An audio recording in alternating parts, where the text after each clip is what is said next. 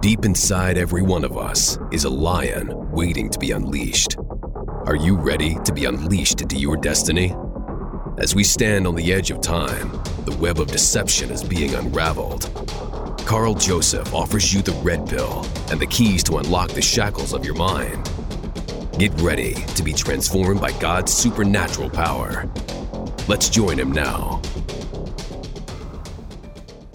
Friend, I want to talk to you today about testing, and that's specifically testing from God. Did you know that God does test us, and it's scriptural for Him to do so?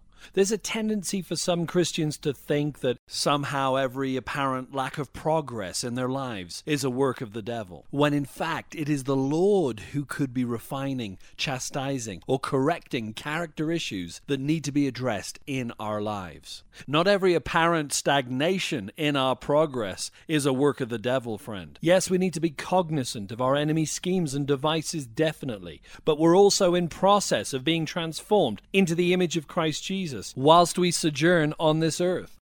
Friend, we need to know the difference between God's testing and Satan's trials or sifting. We must be scripturally balanced and also need to realize that after we're born again and saved by faith in Christ, we automatically enter into the process of sanctification, whereby God purges away our old habits and ways so that we may experience more freedom in Christ and finally break habitual sins in our lives.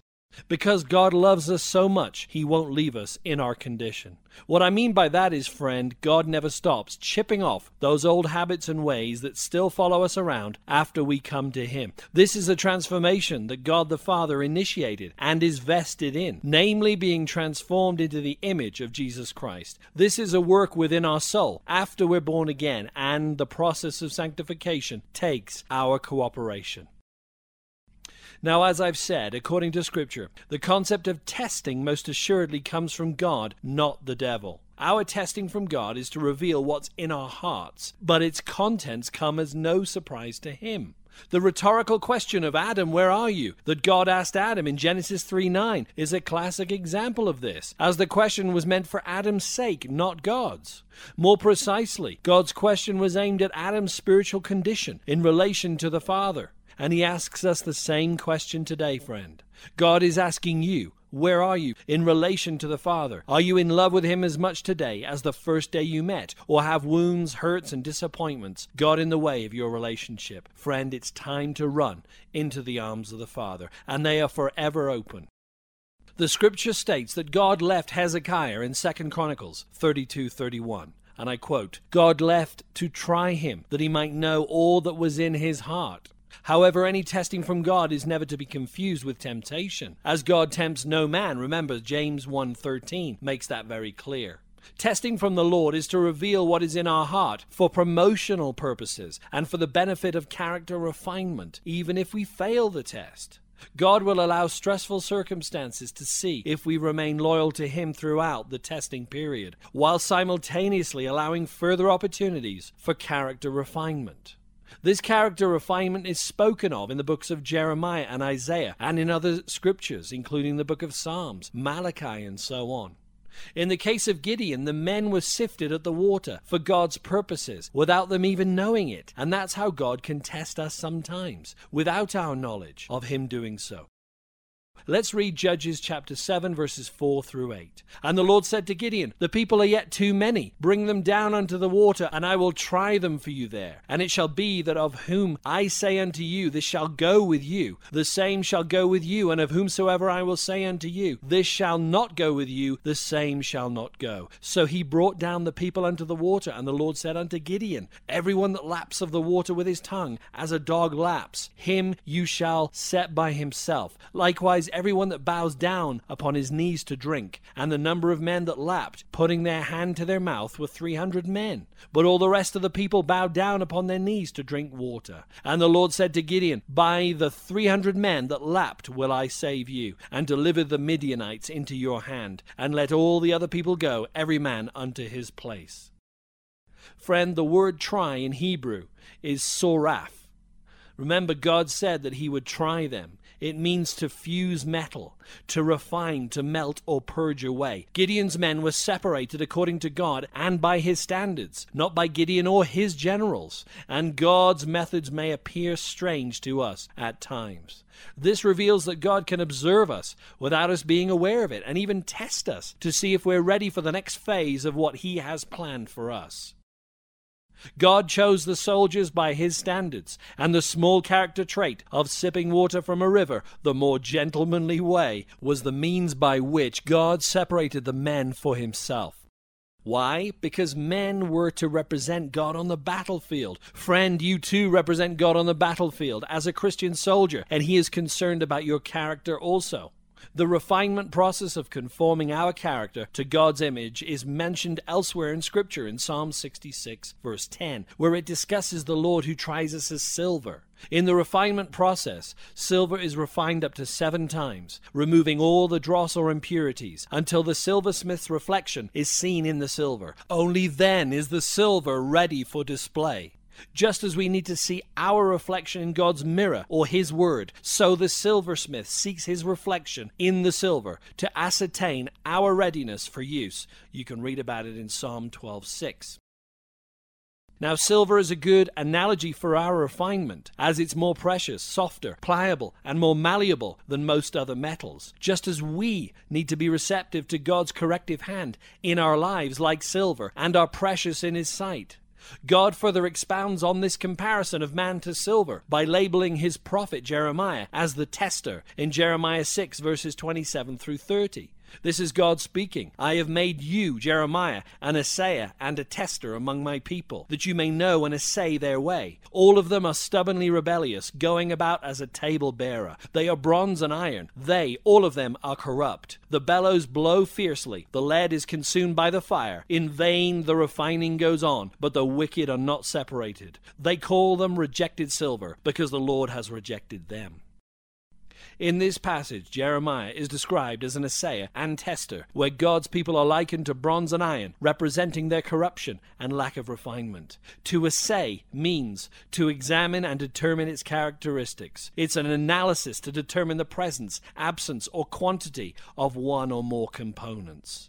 God's testing process is therefore to determine what is or isn't lacking in our character and position us for the supernatural fulfillment of what He has planned for us. God's testing is a positive thing, friend, and not to be confused with the negative aspects of Satan's trials or temptations, which only serve to harm us. God utilizes this testing process to prove whether or not we qualify for the next step of our destiny, because God will never give us more than we can handle or test us beyond what we can bear. But most importantly, we need the character friend it takes for what He, the Lord, has in store for us down the road.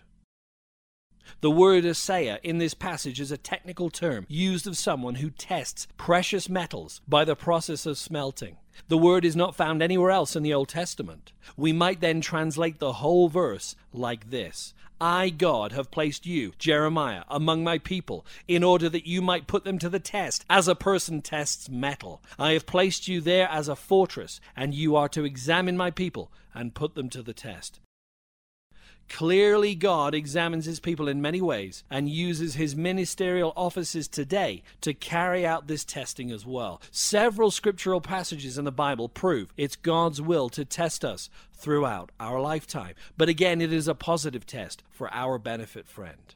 In this passage, it was God's desire for his people to come out from among the idolaters of the day and separate themselves from people who were corrupting them by association. If the wicked were not separated from God's people, then the refining process had failed. Another test God is offering today, friend, is have you separated yourself from some people you know are not a positive influence in your life? Remember 1 Corinthians 15:33 says, "Bad company corrupts good character." Another example of the smelting analogy can be found in the book of Zechariah in chapter 13, verse 9. I will bring that group through the fire and make them pure, says God. I will refine them like silver and purify them like gold. They will call on my name, and I, the Lord, will answer them. I will say, These are my people, and they will say, The Lord is our God. Notice in this passage, the end game of the refinement is that his people will call upon him and admit he is God. This is all he desires, friend. In this example, God is the furnace, and his breath are the billows, which is harnessed to attain a closer relationship with him and cause us to submit to his lordship. It should also be pointed out that the sifting that the apostle Peter underwent was not from God but from Satan in Luke 22:31. Remember Jesus warned Peter saying, "Simon, Simon, behold Satan has desired to have you that he may sift you as wheat, but I have prayed for you that your faith fail not, and when you are converted, strengthen your brethren." As the farmer sifts the wheat with his winnowing fork to separate the wheat from the chaff, so Satan desired to literally shake Peter back and forth to reveal weaknesses in his character, and it's the same for us. Peter's heart, unfortunately, was exposed in his denial of Christ, showing some cowardice and betrayal, yet he was transformed at the day of Pentecost when he became spirit filled. From that day forth, Peter was a different man, and his great exploits were documented in the book of Acts. This is further testimony of God's transformative powers when we are endued with power from on high, and this should not be overlooked. Now, Satan's intention in this sifting was to condemn, slander, accuse, and shame Peter. Therefore, God tests us for promotional purposes and to assist us in our character refinement. But Satan, in sharp contrast, will condemn, slander, accuse, and shame us. Do not get the two confused, my friend. Satan's trials are in complete contrast to God's testing, which generally reveals the weakness in our heart for correction. God seeks to conform us to the image of His dear Son via conviction, prompting, and leading, but never by condemnation. God's testing is therefore in juxtaposition to Satan's sifting, and they are diametrically opposed from one another. We must understand this. Perhaps the end game of all testing can be summed up in one passage and highlights the character trait that God holds in the highest esteem, namely integrity. In 1 Chronicles 29:17 it says this, I know also, my God, that you try the heart and have pleasure in uprightness. And in the NIV version it says, I know, my God, that you test the heart and are pleased with integrity. Friend, God's acid test always comes back to the integrity of our heart and our dealings with him and other people. If ever anyone passed the test with flying colors, it had to be Joseph in the book of Genesis. The truth is, my friend, deep within us is a vision that God has given us to complete in our lifetime. It's during the times when the vision seems forgotten or we become discouraged by our lack of progress that Satan will send his trials or sifting to discourage us or perhaps suggest there are alternative means to obtain God's will. But if we give in to these shortcuts, we could delay or even forfeit God's plan altogether, or at the very least cause ourselves great distress by being outside of God's timing. It's this sifting, spoken of in Luke 22:31, that can derail God's plan in our lives if we are not prudent to listen to the Spirit of God in these trying times. Remember what the Bible says in Proverbs 14:12. There is a way that seems right to a man, but the end thereof are the ways of death. Friend, we need to be careful in the times of God's testing, not to take a shortcut that we might look right in our own eyes, but give birth to another Ishmael. The Lord leads us gently by His Spirit. He does not drive us to take action, but evil spirits do seek to force, drive, and compel us. So let me ask you, friend, who or what is driving you? It takes discipline to see God's vision come to pass in our lives. Make sure you're acting with integrity in your choices today, and you will pass the Lord's test each and every time. You've been listening to Carl Joseph and the Lions Unchained podcast. Carl is a minister who's witnessed God's supernatural power to save, heal, and deliver. Carl is a unique researcher who investigates current affairs, societal trends, technology, cults, and end time events, all through a biblical lens. Every Monday, new podcasts are uploaded, so stay tuned for the next opportunity to roar into victory. Check out carljosephministries.com for exciting articles, teachings, and discussion points. See you next week, and don't forget to hit the subscribe button